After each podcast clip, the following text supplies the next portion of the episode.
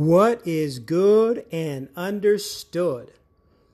Welcome to Mind Neville Mind Tricks number 17, the attitude of gratitude.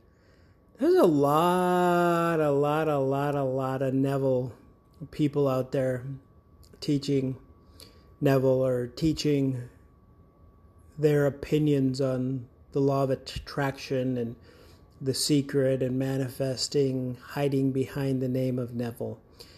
But there's one thing that these folks are kind of missing, which I feel is the best, number one, deepest, easiest trick teaching, and that is gratitude.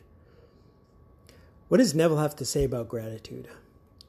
Early on in his career, in 1948, in the lecture Consciousness is the only reality.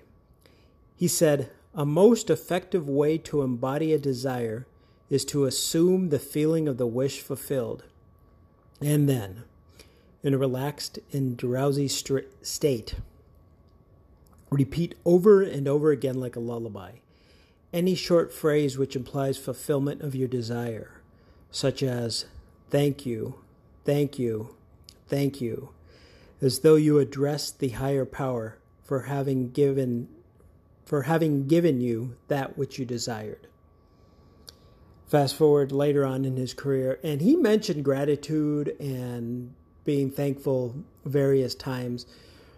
But here's another one in Imagination Creates Reality, February 19th, 1971. He said, If you think of your desire during the day, give thanks that it is already an accomplished fact because it is. Later in the same lecture, he said, Learn to be grateful for the desires you have been given. They already exist and are ready for embodiment in your world. You're not called upon to do anything to aid their realization except to free your mind of any doubt as to how they will come about and completely accept them as you would a gift from a loved one. So, the gratitude that Neville talks about is a little bit different than the secret gratitude that came out, where they sold a bunch of journals and notebooks, and um, talk show hosts were talking about this. And then they were selling stones and coins and goblins and goblins and ghosts, diamonds, tigers, bears. Oh my! And so it's a li- it's slightly different, but it's still the same.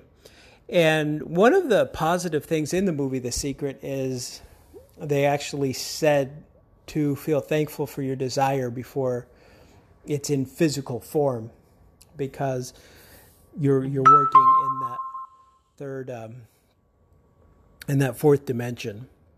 So really interesting stuff, but not to really not to discount any of the secret stuff because gr- gratitude's a really good feeling to be in. So but what we're doing and what Neville teaches is to give life to a state.